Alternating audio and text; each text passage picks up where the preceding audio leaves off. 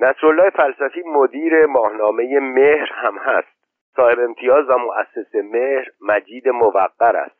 مهر در خرداد 1312 آغاز به انتشار می کند و تا پایان سال چهارم اردیبهشت 1316 به مدیریت نصرالله فلسفی منتشر می شود از این پس زبیح الله صفا جانشین او می شود مهر در آذر 1317 از انتشار باز می مجله است تجددخواه. از حسین قلی مستعان داستانهایی چاپ می کنند علی دشتی و محمد حجازی از همکاران مهر هستند و اقتراح هم می‌گذارد که بزرگترین شاعر ایران کیست و از شاعران اروپایی هم ترجمه هایی دارد.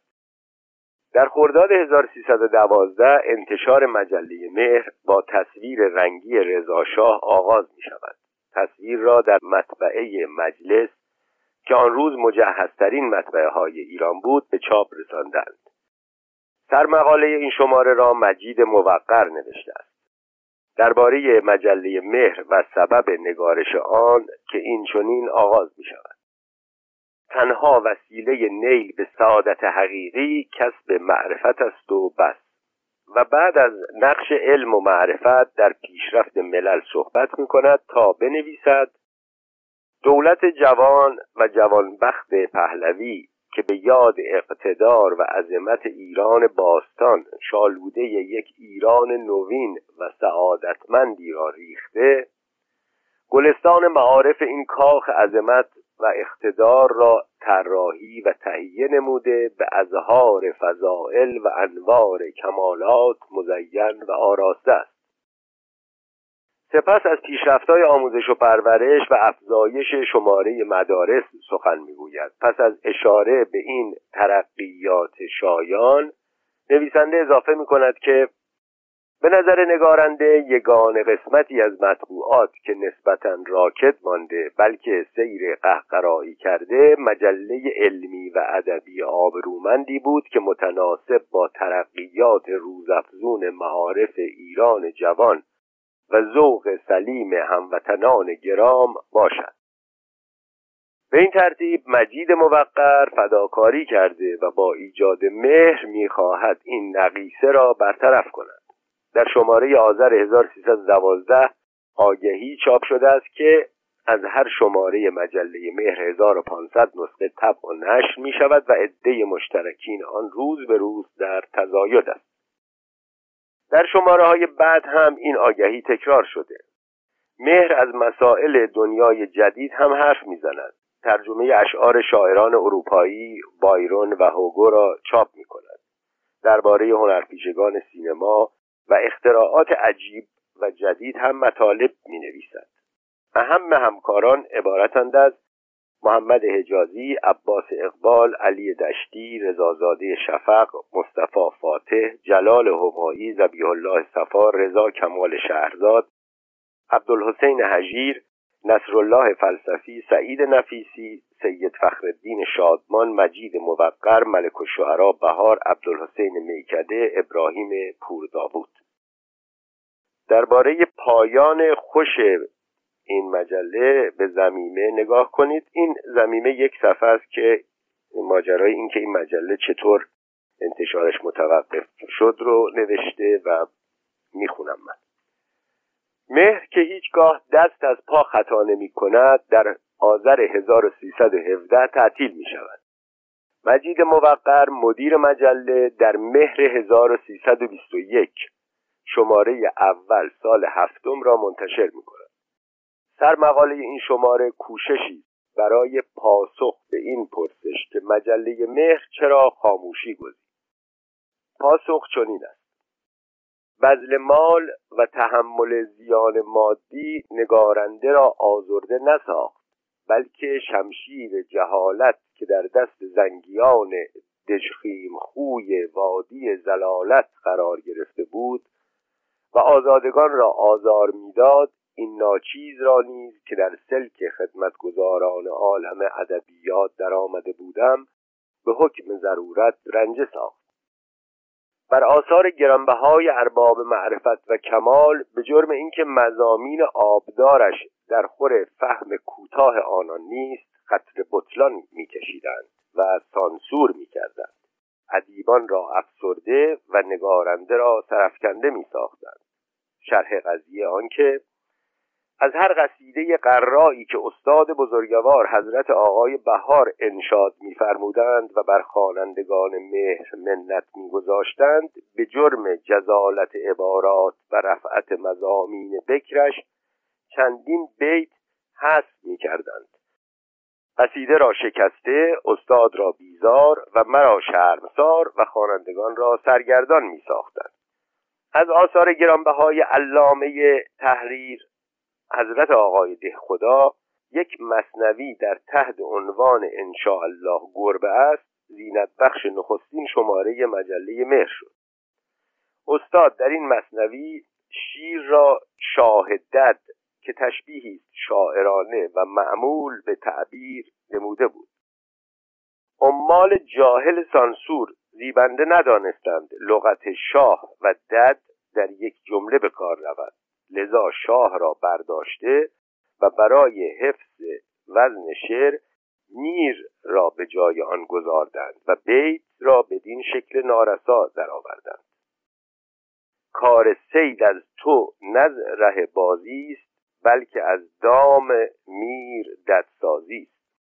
این گروه غافل دست تطاول را تا جایی بر آثار استادان ادب دراز کردند که حتی درر نادره خاج حافظ علیه الرحمه از مداخلات نابکارانه آنان محفوظ نماند. مثلا در شعری که خاجه فرموده است رضا به داده بده و از جبین گره بکشای که بر من و تو در اختیار نکشاده است. چون به عقیده سخیف آنها کلمه رضا از محرمات بود و استعمال بیمورد آن به زلف یار برمیخورد. لذا رضا را تبدیل به احسن نموده حسن کردند. تا شد حسن به داده بده و الاخر نویسنده ای در مقاله ادبی خود نگاشته بود تیر عشق بر دلش کارگر افتاد. کارگر از کلمات بودار بود و در فرهنگ مطبوعات ممنوع الورود. پس عمله را که مترادف آن پنداشتند جانشین آن قرار دادند و جمله سانسور شده این شد. تیر عشق بر دلش عمله افتاد. بر نصر منظوم بلبل در دریا اثر خامه توانای ادیب دانشمند آقای دکتر صورتگر یک سر قلم بطلان کشیدند. زیرا این اثر شیوای استاد را سهل و ممتنع یافتند و از این جهت مورد سوء زن قرار دادند. خیال کردند شاید در این سادگی رندی نهفته و نویسنده منظوری به کار برده باشد.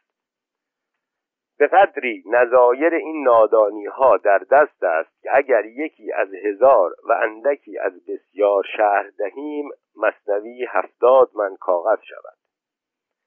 کار این تطاولات و این تجاوزات به جایی رسید که نگارنده را به جرم اینکه نقل قول کردم که در امر قلم شمشیر را نباید به کار گماشت در شهربانی زندانی کردند عاقبت همین شمشیر جهالت که نوک قلم نقادان را قطع می کرد بر گردن ستمگران فرود آمد.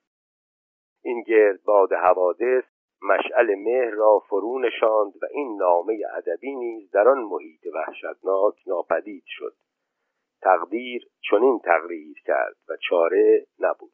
مجله مهر سال هفتم شماره یک مهر ماه 1321 که توجه دارند دوستان شنونده اینا بعد از غذایای سال 20 هست و اینکه رضا شاه میره و یه گشایشی میشه یه دوازده سالی آزادی در ایران هست. ادامه مد در کنار این مجلات باید از ارمغان هم نام برد که آب و هوای سنت پرستان دارد و از 1298 مرتب و منظم به مدیریت وحید دستگردی منتشر می شود سنت شکنان هم کوشش های خود را می کنند وفا به مدیریت نظام وفا از نوآوری در شعر هواداری می کند شیرازپور پرتو که بعدها نویسنده یکی از صداستان کوتاه مجموعه انیران می شود و همراه اوست که هدایت به هند می رود مجله آرمان را یک سالی منتشر می کند آذر 1309 تا شهریور 1310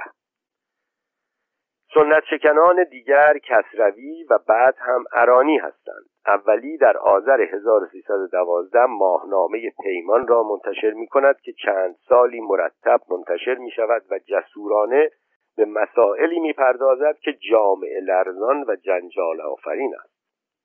دنیا که در مسائل علمی، صنعتی، اجتماعی و هنری از نظر اصول مادی بحث می کند در بهمن 1312 آغاز انتشار می کند و در خرداد 1314 با شماره 12 از انتشار باز می شاید اگر به مجله شرق هم نگاهی بیاندازیم از آب و هوای سبع کاران خبر دیگری هم بیابیم. صاحب امتیاز و مؤسس شرق محمد رمضانی صاحب چاپخانه و کتابخانه خاور است. همان ناشری که به فرزاد گفته است که در عالم ادب و فرهنگ ایران هفت تنند که هرچه خواهند کنند.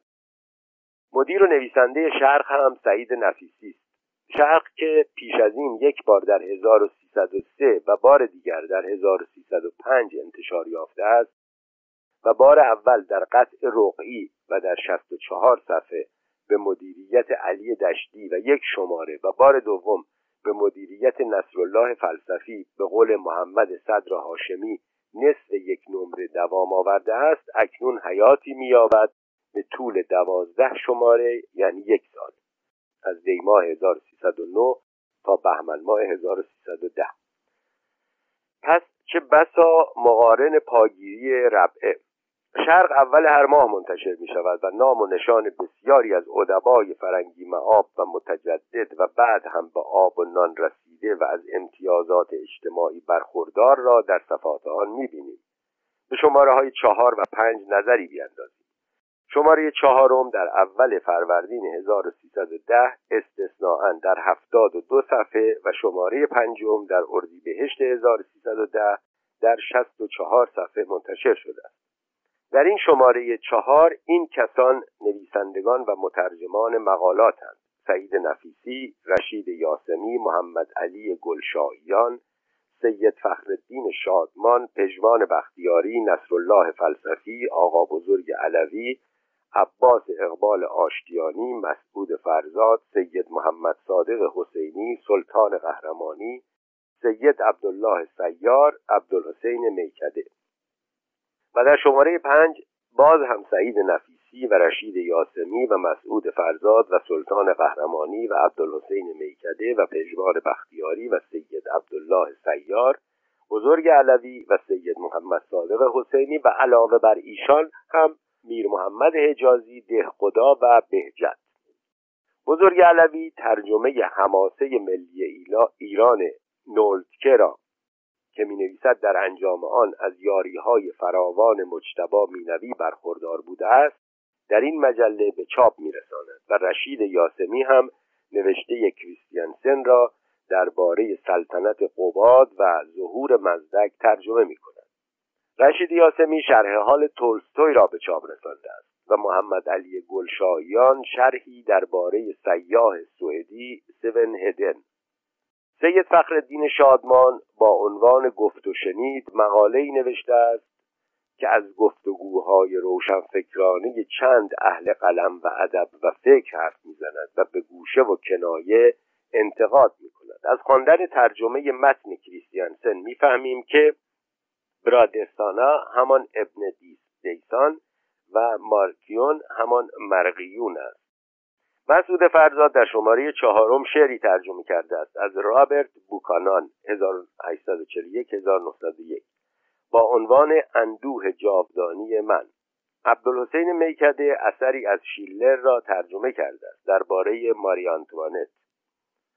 در پایان مجله متنی چاپ شده است با عنوان جلب مهاجرین اروپایی در سال 1342 هجری قمری 1826 27 خطاب به عباس میرزاست و از او می‌خواهد که با آوردن فرنگیان و فرستادن ایرانیان به فرنگ ایران را آباد کند.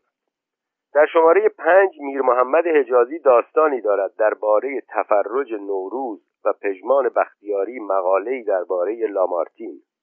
و مسعود فرزاد هم داستان کوتاه ایلینورا را از ادگار آلمبو نویسنده آمریکایی ترجمه کرده. در صفحه پشت جلد شماره چهارم شرق آگهی شده است که دوشیزه اورلهان تعلیف شیلر ترجمه آقا بزرگ علوی در تحت تب است و به زودی منتشر خواهد شد. و از اثر نوین مصنف تهران مخوف مشفق کازمی خبر می‌دهد. رشک پربها اسم رمان جدید مشفق کازمی است. گل پژمرده را تکمیل می کند و در همان حال رمان مستقلی. هر چهار جلد چهار قران.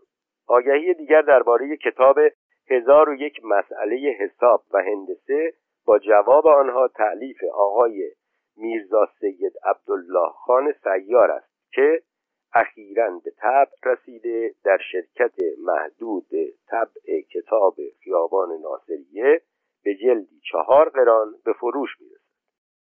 این کتاب برای کلیه محصلین و محصلات و هر کس طالب فهم و تکمیل حساب باشد لازم و قابل استفاده است.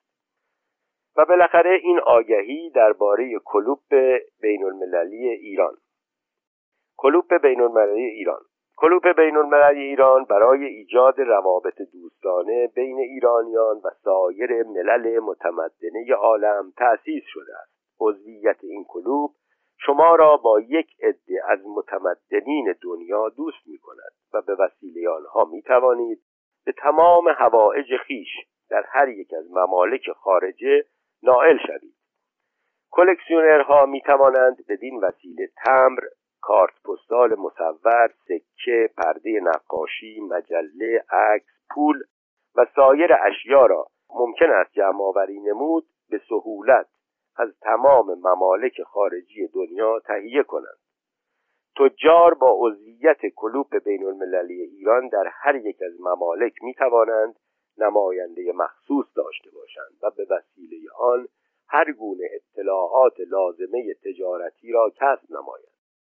تا کنون قریب 1800 نفر در ممالک مختلفه عضویت کلوپ بین المللی ایران را پذیرفتند. برای کسب اطلاعات مبسوطتر به عنوان زیل مراجعه کنید. نصرالله فلسفی رئیس کلوب بین المللی ایران تهران ایران.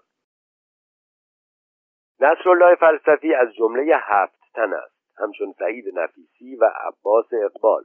همین آگهی هم بوی سبع کاری می‌دهد.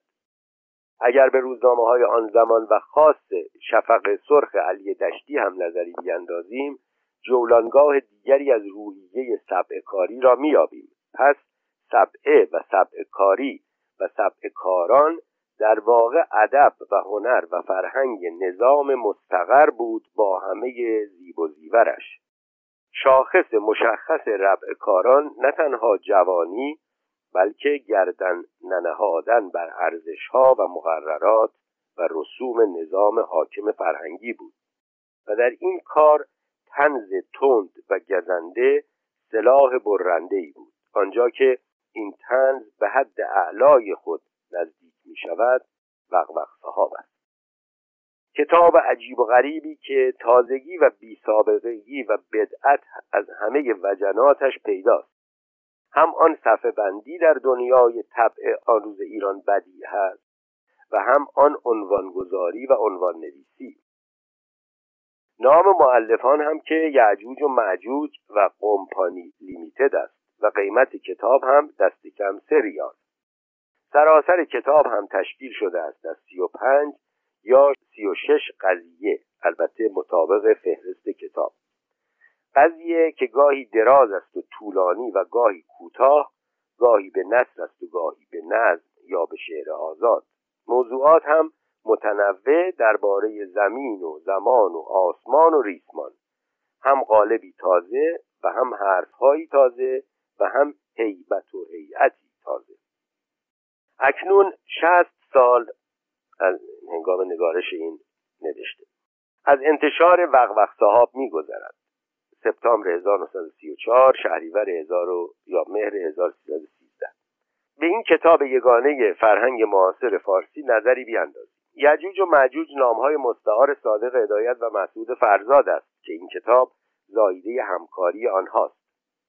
در حاشیه نسخه از وقوق صحاب که در اختیار صادق چوبک بوده است مسعود فرزاد در کنار هر قضیه از قضایای سی و پنجگانه نام معلف آن را هم نوشته است. این اطلاعات که نخستین بار در حاشیه مقاله پرارزش پرویز داریوش در کیهان ماه شماره دو شهریور 1141 به چاپ رسیده است چنین است. از هدایت قضیه خارکن طوفان عشق خونالود خیابان لختی مرسیه شاعر قضیه دوقلو جایزه نوبل فرویدیزم تقریظ نومچه داستان باستانی دکتر ورونوف آقا بالا و اولاد کمپانی Limited. میزان تروپ عشق پاک میزان العشق ویتامین ساق پا عوض کردن پیشونی رمان علمی. از فرزاد تقدیم نومچه انتقام آرتیست طبع شعر چگونه یزغل متمول شد آقای ماتمپور موی دماغ شخص لادین و عاقبت اوی چل دخترون ملک القضایا برنده لاتار خواب راحت وای به حال نومچه اسم و فامیل کن فیکون. از محتشم قضیه کینگ کنگ قضیه گنج محتشم و هدایت. از هدایت و فرزاد با هم جایزه نومچه هدایت بیشتر فرزاد. اختلاط نومچه اولش هدایت آخرش فرزاد. به این ترتیب از سی و پنج قضیه کتاب هجده قضیه از هدایت است و سیزده قضیه از فرزاد. دو قضیه را هدایت و فرزاد به اشتراک نوشتند و دو قضیه هم از شخص سومی است که نصرت الله محتشم باشد. مسعود فرزاد بعدها در یکی دو مصاحبه به نحو دیگری از این همکاری خود با هدایت سخن گفته است که با آنچه ذکر شد تفاوتهایی دارد. در این روایات نه تنها سخنی از محتشم نیست بلکه می‌خوانیم از سی و پنج قضیه وقوق صحاب یازده قضیه از صادق هدایت یازده قضیه نوشته من و بقیه واقعا نوشته و تهیه شده هر دو ماست و قابل تفکیک نیست. و بار دیگر همین سخن را از او نقل کردند اما همان یادداشتهای کنار نسخه آقای چوبک را معتبر بدانیم بهتر است. با گذشت ایام یادها از یادها محو وقوق صاحب را این و آن چگونه دیدند و در چه مقامی دانستند. پرویز داریوش می نویسد وقوق صاحب مجموعه است به صورت منظومه هجایی در این کتاب بسیاری از شعون متزلزل اجتماع ما به باد سخریه گرفته شده است. هیچ چیز در برابر برندگی آن تاب ایستادگی ندارد و هیچ چیز برای آن مقدس و ناملموس نیست. از جایزه نوبل که بوی حسرت می‌دهد گرفته تا فرویدیزم و شخص لادین و تئاتر و طبع شعر و مرسیه شاعر و تقریزنامه و عشق پاک و ویتامین همه چیز به زبان انباشته از تیبت و پوشیده از نمک به میدان می آید و جانش از تازیانه استهزا می فرساید پاره های ها به صورت قضیه نوشته شده است و قضیه گویا اختراع شخص هدایت بوده است. عرض از قضیه نصری است منظوم که چیزی شبیه به قافیه صوتی نیز دارد و به صورت مساریع نامتساوی و طویل و قصیر نوشته می شود لحن این گونه نوشته را هرگز نمی‌توان جدی گرفت لکن معنی تند و برای آن همواره سر برمی آورد و سطح نازک و خیالی حزل را میدرد و نیش خود را به جان منظور فرو می کند. کتاب مجموعه هزلیات قضیه شکل است و درباره آن بزرگ علوی می نویسد یک جور پرت به علامه هایی بود که باد در آستین میانداختند و خود را ارباب سخن جا می‌زدند. حسن قائمیان می نویسد وقت شامل سی و پنج قضیه است که هر یک به منزله خنجری است به قلب قافیه پردازان و کهن پرستان ادبی. ونسان مونتی هم که نخستین شرح احوالات هدایت را نوشت درباره قضیه توضیح می‌دهد که نقل آن بیفایده نیست.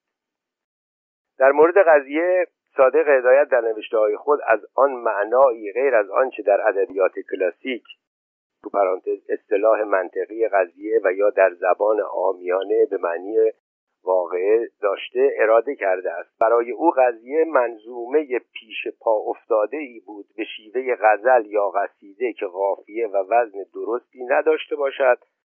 و به طور خلاصه آن چیزی که در اینجا یعنی ایران شعر بند تومونی مینامند. قضیه هم منظوم می‌تواند باشد و هم منصور. قالبی است آفریده شده برای به تنز و حزل گرفتن واقعیت مستقر و رسوم و عادات مسلط. در ادبیات دوران معاصر چندین بار با ابداعات مشابهی روبرو هستیم که قالب جدیدی را برای بیان زبان تنز و حزل و فکاهی عرضه می کند بحر طویل که آفریده فکاهی نویسان است و در میان جراید فکاهی رواج پیگیری مییابد بی آنکه هرگز به مسائل و موضوعات اجتماعی فرهنگی سیاسی توجه دائمی داشته باشد. چرند و پرند که آفریده دهخدا یا دخست در دوران انقلاب مشروطیت و نمونه درخشان تنز سیاسی اجتماعی است. و بالاخره در سالهای پس از شهریور 1320 التفاصیل فریدون توللی که غالبی است آفریده شده برای بیان تنز تند و داغ سیاسی. حربهای در پیکار با پلیدیها و زشتیها و نادرستیها همچون قضیه.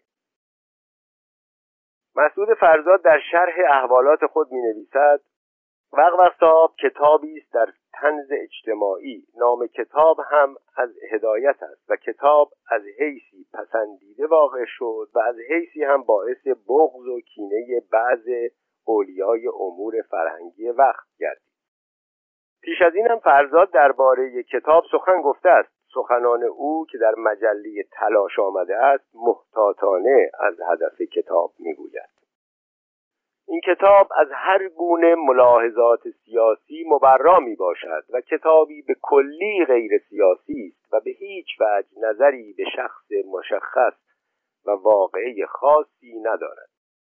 ما سعی داشتیم در تمام قسمت ها نکته اصلی را که شامل همه اشخاص و همه زمانها می شود بیان کنیم و بنابراین به کلی از خصوصیات شخصی زمانی و مکانی دوری کردیم. و باز تأکید می کند که وقوق صحاب حجبی اجتماعی بدون نظر شخصی و سیاسی بود. و بالاخره و حتما بابت محکم کاری در مصاحبه با مجله‌ای که صاحب امتیازش نخست وزیر وقت یعنی امیر عباس هویدا هم هست باز هم تکرار می کند اگر در مفاهیم غذایای وقوق صاحب توجه کنید و دقیق شوید استنباط خواهید کرد که کوچکترین سوء نیتی وجود ندارد. آن کتاب انعکاس بسیار دقیقی از حسن اخلاق و علو طبع شخص صادق هدایت است و پاکی ذهن هدایت در غذایای وقوق صاحب تجلی می کند فرزاد در ادامه سخن خود اضافه می کند که این نباید بدین معنی گرفته شود که نظر انتقاد وجود نداشته. انتقاد مثبت و اجتماعی همیشه لازم بوده و استقبال شده و خواهد شد. ملت ایران همیشه طالب انتقاد و حزل مثبت می باشد و بالاخره این شاه بیت که البته خشمهایی که در عدهای نسبت به اجتماع وجود دارد نیز در وقوق صاحب منعکس است و اینها نیز همان خشمهایی است که در هدایت هم بود و وجود داشت. شاید احتیاج به تجزیه و تحلیل در قسمتهایی از وقوقتها باشد تا معلوم شود مرکزیت این انتقادها در چیست و به چه نحو مطالبی که از خاک ایران و نژاد ایرانی شکل گرفته بود بیان شدهاند. به گمان من هدایت از نظر انتقاد اجتماعی در قالب حزل با رعایت افت قلم و مصالح ملیت در وقوق فصل جدیدی در ادبیات ایران گشوده است. این سخنان از همان مقوله صنایع مستظرفه است. از به نعل و به میخ تا خودسانسوری و آن طرفتر که میان وقوق صحاب و کرسی استادی راهی و تا آنجا که آن ره کدام است. اما همو جای دیگری می‌گوید کتاب وقوق صحاب در صورت ظاهر شوخی ولی باطنا حاکی از ملاحظات اجتماعی ما بود. حالا مقصود از وقوق صحاب هر چه باشد این کتاب مستطاب چگونه به رشته تحریر درآمد؟ در این زمینه گفته های مسعود فرزاد پر ارزش و روشنگر است. گفتیم که کتاب از سی و پنج یا سی و شش قضیه تشکیل شده. اینجا حرفا و نوشته های مسعود فرزاد. قضیه از اختراعات و ابتکارات هدایت بود و من فقط پس از آن که دهها قضیه کوتاه و بلبداهه در ضمن همنشینی با او در انجمن بی اسم و رسم ولی صمیمانه رفقای آن زمان خودم شنیدم شروع به ساختن قضیه کردم. ولی البته طرز فکر و بیان من و هدایت با یکدیگر تفاوت اساسی دارد. او به ذهن افراد عادی ایرانی و اصطلاحات ایشان واردتر از من بود و همچنین در آن زمان به موضوعات پیسیکانالیز خیلی بیش از من توجه و درباره آنها اطلاعات داشت. از طرفی دیگر در انشای فارسی او بعضی سهلنگاری های جزئی مشاهده می شود که در نوشته های دیگر او از جمله کتاب ولنگاری مشهود است. باید بگویم که ابتکار و فکر نوشتن وقوق صاحب از هدایت بود و من در این کار جز پیروی از نظریات او کاری نکردم. در پرتو راهنمایی او بود که گوشه ای از ذهنم باز شد و چند قضیه ای ساختم و به این کتاب افزودم. در سایر موارد همه کار مال هدایت بود و فکر اوست. سی و پنج قضیه بیشتر چاپ نشد در حالی که بیش از صد قضیه نوشته بودیم. بنابر قرار قبلی که داشتیم جمعه صبحی به کافه ژاله رفتیم و در آنجا حدود چهار ساعت متوالی دو نفری نشستیم همه قضایا را خواندیم و از میان این صد قضیه فقط سی و پنج قضیه را انتخاب و بقیه را پاره کردیم و به دور ریختیم. ناچار در بعضی موارد اختلاف سلیقه های جزئی هم پیش می آمد مثلا در میان این قضایا قضیه است که هدایت نوشته و شروع آن این گونه است که اول بهار همه جانورها می‌شوند مست و اختیار از کفشان رها. این قضیه را صادق دایت می‌خواست پاره کند و به دور بریزد. اما من با شدت اعتراض کردم و مانع از پاره کردن آن شدم و حالا هم بسیار خوشحالم. درست عین این اتفاق در مورد قضیه موی دماغ که من نوشته بودم و می‌خواستم پاره کنم پیش آمد و این بار صادق با اصرار عجیبی مانع شد و به هر حال در کتاب چاپ شد. در این همکاری هرگز برتری و جلو افتادن یکی از دیگری به هیچ وجه مطرح نبود و با منتهای بیغرزی و پاکی همکاری داشتیم و البته من همواره حالت تبعیت داشتم.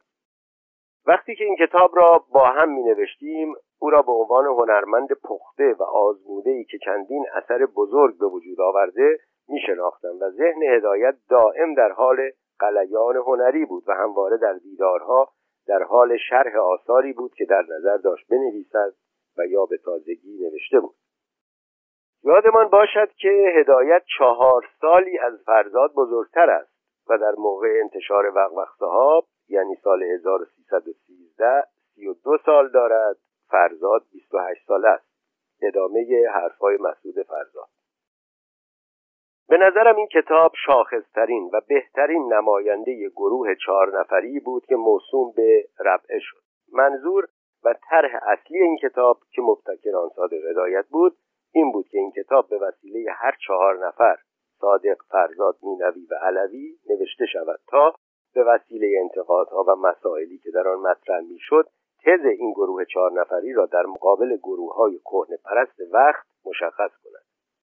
من و صادق هر کدام چیزهایی نوشتیم که در جلساتی در مورد آنها بحث کردیم و صمیمانه و خالی از ریا و شاعبه هر جا کوچکترین خللی به نظرمان می‌رسید گوش زد می‌کردیم. و از انتقادهای مثبت یکدیگر هم متشکر بودیم ولی پس از مدتی متوجه شدیم که مینوی و علوی چیزی نمی نویسند و نشان نمی دهند. در آن اوقات من فکر می کردم که نوشتن چیزهایی از آن قبیل ساده و بیمشقت است و از این رو ننوشتن این دو نفر برایم مسئله ای شده بود ولی در حال حاضر که حس می کنم دیگر قدرت و اندیشه لازم را برای پروراندن این نوع کارها و نوشتن آنها ندارم ننوشتن آنها برایم موجه و قابل قبول است. یکی از این دو نفر اتفاقا قضیه ای نوشته و شبی برای ما خواند که هدایت با آن بیرحمی هنرمندانه و تنز خاص خود آن را به سختی مورد انتقاد قرار داد و گفت که ما این را در کتاب چاپ خواهیم کرد ولی زیر آن می نویسیم که ما خود می دانیم که این قضیه مزخرف است و تنها برای تشویق نویسنده آن را چاپ کردیم البته هیچ کدام از ما از صادق و سختی گفتار و لحن استهزا کننده او رنجشی به دل نمی گرفتیم چرا که می‌دانستیم هیچ گونه سوء نیت و بی احترامی منظور او نیست و گفتههایش کاملا بیغرزانه و حاکی از خلوص نیت او سبکی که در وقت صاحب به وجود آمد بر اساس تعمدی بود که مرحوم هدایت و به طبع او بنده برای تغییر دادن ادبیات پارسی و نحوه بیان مطالب داشتیم. این طرح نو مستلزم آن بود که نویسندگان قبلا از همه چیزهایی که در ادبیات پارسی مهم و اساسی و اصولی است اطلاع داشته باشند.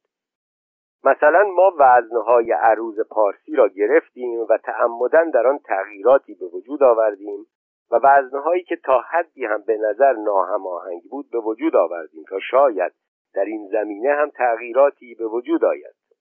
البته ما صحت قواعد قافیه را می‌دانستیم و با توجه به آن و تعمدن بعضی قوانین را تغییر دادیم تا طرح هجایی نو پدید آوریم.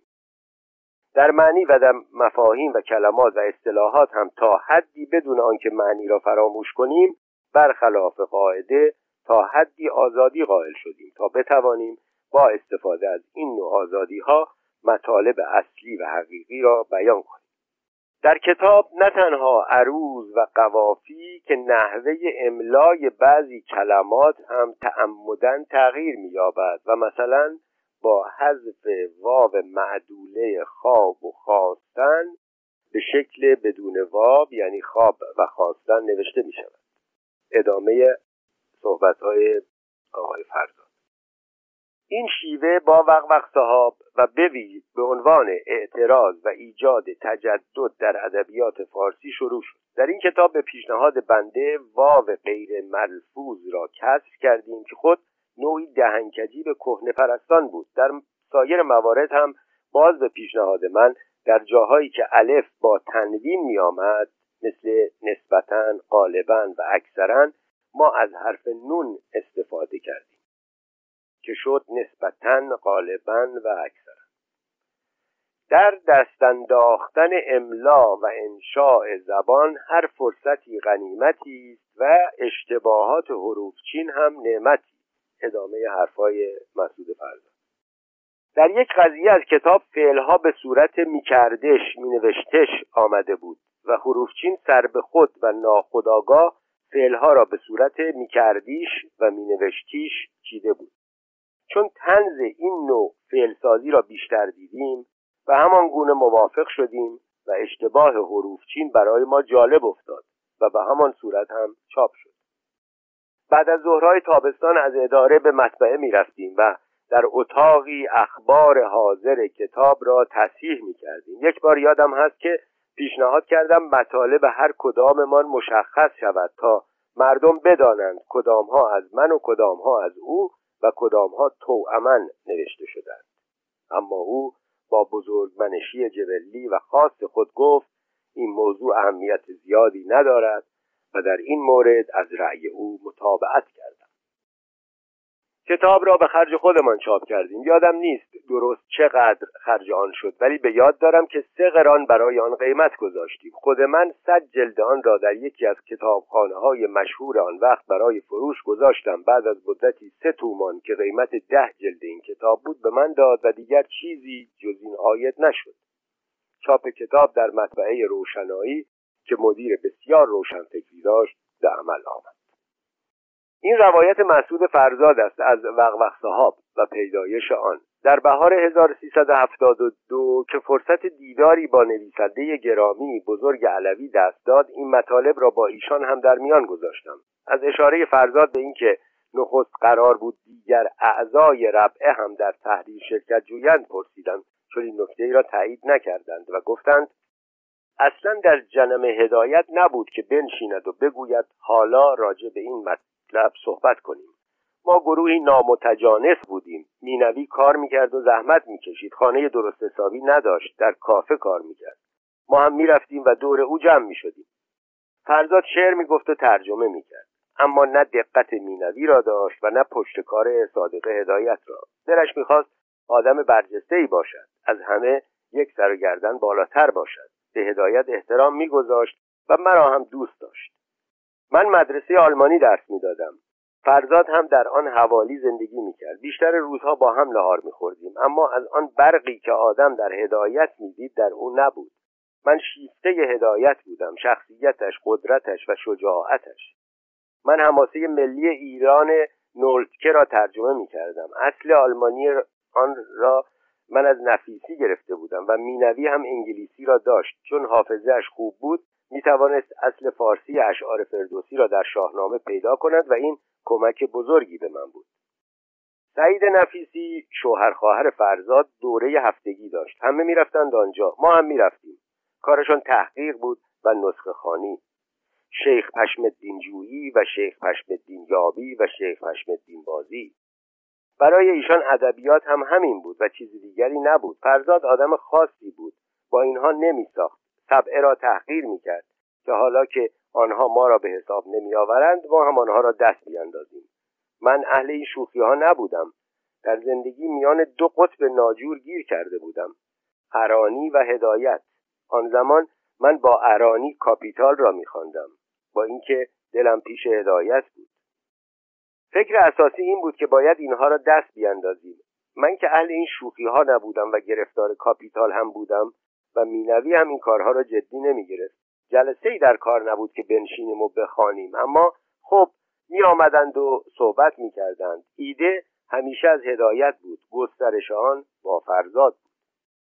ده خدا یواشکی از ما دفاع می کرد روزی گفت ما پای سفره نشسته ایم آنچه را شما می نویسید ما نشخار می کنیم ما ریزخار خان شما هستیم. و بعد هم درباره عکس های پس از انتشار وقت صاحب اضافه کردند. بزرگ علوی. پس از انتشار وقت صاحب عکس عمل خاصی نبود. هیچی. هیچی. مصطفی فاتح را که دیدیم آن زمانها عکس زرتشت زده بود بالای اتاقش و ما را به شنیدن موسیقی دعوت می‌کرد. گفت عجب کش کرده اید. این حرفا چیه می‌زنید خانلری می‌گوید تازه با هدایت و فرزاد آشنا شده بودم. همزمان با اقامت ریپکا به مناسبت هزاره فردوسی در تهران. ریپکا شخصشناس ایرانشناس چکسلواکی. که نسخه از وقت صاحب را که تازه از زیر چاپ درآمده بود به من دادند. چند روز بعد نظرم را خواستند. خیلی به سراحت گفتم به عقیده من چیزهای تازه داشت اما مطالب لوسش خیلی زیاد بود و بر حرفهای تازهش میچربید. آنها بعد از شنیدن این اظهار نظر مدتی خندیدند و بعد هم عین این نظر را پشت جلد کتاب بعدی هدایت ترانه های خیام زیر عنوان نقل از یک نویسنده نوشکفته که تازه پشت لبهایش عرق کرده است نقل کردند و به اصطلاح خواستند که به اظهار نظر من جنبه شوخی و جدی را به هم آمیخته بدهند. نقل از مجله سپید و سیاه.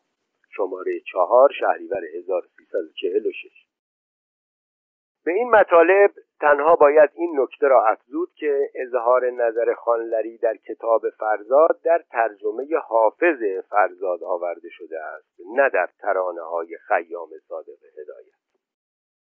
و البته این تصحیح تنها یکی از نتایج تحقیقات این نگارنده است و صد البته تحقیقات این قلم به همین جا ختم نمی شود و از همین جا هم شروع نمی شود که دامنه گسترده و متنوع و بلکه بی پایان دارد و می کوشد در سیر تطور متحول خیش و همه معضلات و مشکلات بشریت آن هم با رعایت اصول افت و اسمت عمومی و چه بسا خصوصی پاسخ مطلوب و مناسب بدهد. در اینجا دستاوردی چند از این تحقیقات و تتبعات وقوق صحابیه تقدیم اهل فضل و علم و آداب میگرد. می‌دانیم که این کتاب مستطاب به اقلام یعجوج و معجوج و شرکا و یا شرکت یعجوج و معجوج با مسئولیت محدود انتشار یافته است. و می‌دانیم که یعجوج و معجوج نام مستعار مسعود فرزاد و صادق هدایت است و باز هم به یاری یادداشت‌های مرحوم فرزاد بر حاشیه نسخه از کتاب می‌دانیم که کدام یک از قضایا پرداخته فرزاد است و کدام پرداخته هدایت و کدام یک نتیجه کار مشترک و کدام یک پرداخته شخص سالس پس به این طریق می‌دانیم که کدام قضیه از کیست از فرزاد یا از هدایت. اما نمی‌دانیم که کدام یک از این دو یعجوج است و کدام یک معجوج. اینجاست که تحقیقات وقوق صحابی گره گشا میگردد. آن هم به این ترتیب اگر نیک در این کتاب مستطاب نظر کنیم در میابیم که قضیه کن فیکون از آثار طبع یعجوج است. چرا که میفرماید احقر از این مقدمات یک کشف عظیم کردم. خود را مشهور و قابل تعظیم و تکریم کردم. یک فلسفه خلقت پیدا کردم مثل ماه. جایزه نوبل امسال حقم است والا. اسمش را گذاشتم تئوریت الیعجوجیه. نامم جاویدان ثبت شده با خط مرکوجیه. پس اگر بپذیریم که قضیه کن فیکون اثر طبع یعجوج است که ظاهرا چاره جزی نداریم با توجه به فهرستی که پیش از این نقل شد باید بپذیریم که یعجوج مسعود فرزاد است و پس معجوج صادق هدایت و چه اکتشافات بزرگی.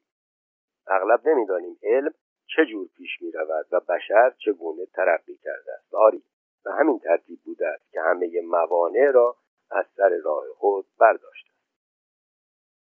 کتاب مستطاب پس از تقدیم نونچه با قضیه کینگ کنگ شروع می شود. دیشب در خیابان لالزار یک جوانکی قد کوتوله دنبال خانم لنگدرازی شیک و قشنگ میدوید همچون طوله رفت خانم تو سینمای ایران جوانک هم به دنبالش دوان توی لژ پهلوی زنیکه نشست. زنیکه هم رویش را سفت و سخت بست. فیلم کینگ کنگ است. دسته از مردم اروپا رفتند به سوی های آفریقا. آنجا میمونی است به اسم کینگ کنگ و سپس پردازنده قضیه داستان فیلم را خلاصه می کند اما عجب که این داستان به کلی عوضی است. معلوم است که کسی که این قضیه را نوشته فیلم را ندیده بوده است. می‌دانیم که داستان فیلم چنین است. در آمریکایی که غرق در بحران اقتصادی و بیکاری و گرسنگی است کارگردانی در جستجوی زنی است که بتواند نقش هنرپیشه زن اول را در فیلم آیندهش بازی کند و در این جستجوست که می‌بیند پلیس دختر گرسنه و بیکاری را به جرم سرقت سیبی دستگیر کرده دختر را از چنگال پلیس نجات می‌دهد تا نقش اول فیلم خود را به او بدهد. کارگردان و هنرپیشگان و فیلمبرداران با کشتی به سوی مالزی می روند تا به جزیره اسرارآمیزی که در آن نواحی است برسند که در افواه است که مقر و مسکن میمون عظیم و جسه و قولپیکری است که مورد پرستش بومیان جزیره هم هست. نام او کنگ شاه است. چرا هم نه کنگ سلطان کینگ کنگ. در میان فیلم برداران دخترک زرین موی زیبارخی هم هست. اینان جزیره مرموز را مییابند و در کنار آن لنگر میاندازند. بومیان دخترک را میربایند تا طی مراسمی وی را به معبود خود کینگ کنگ عرضه دارند. همراهان دخترک به نجات او میشتابند. اما در همان زمان کینگ می‌رسد و دختر را میرباید و به اعماق جنگلهای جزیره می‌برد. از این پس سلطان کنگ یک دل نه صد دل به زیباروی زرین مو باخته است. اما همراهان این یک هم از تعقیب او دست بر نمیدارند و بالاخره به ترفندی سلطان را بیهوش می کنند و به زنجیرهای گران میبندند و به کشتی میآورند و به نیویورک باز در نیویورک می‌خواهند که در بزرگترین تئاتر شهر وی را به نمایش گذارند. در نخستین شب نمایش کنگ که زیباروی زرینمو را می‌بیند عشقش زبانه می‌کشد زنجیرها میگسلد دلبر را به چنگ می‌گیرد مردمان را زیر دست و پای خود له می‌کند و از آسمان ها بالا می‌رود. بر فراز امپایر استیت به جنگ و مقابله با هواپیماها می‌پردازد زرینمو را عاشقانه مینگرد زخم می‌خورد و از فراز بلندترین امارت جهان بر زمین افکنده می شود و جان به جان آفرین تسلیم می کند کینگ کنگ عشق جنونآمیز جن و پری حیوان درنده خوی غولپیکر و زرین مویی گلندام است و مقابله مظهر تمدن قرن بیستم شهر نیویورک است با مظهر دوران توحش و بربریت. موجودی آمده از اعماق قرون. می‌بینیم که داستان هیچ به اروپا و آفریقا ارتباطی ندارد. اگر بپذیریم که جزیره در مالزی را می‌توان به سهم جزیره آفریقایی دانست نمی‌توانیم بپذیریم که کسی که حتی آفیش های فیلم را دیده باشد می‌تواند نیویورک و آسمان خراشهای آن را با یک شهر اروپایی اشتباه کند و بنویسد خلاصه اروپایی های ناغلا برای میمون فراهم کردند بلا گاز به خوردش دادند و گیجش کردند و به اروپا بردند. به دست آرتیست های شهیر یک سیرکش سپردند. نه نویسنده قضیه کینگ کنگ فیلم را ندیده بوده است.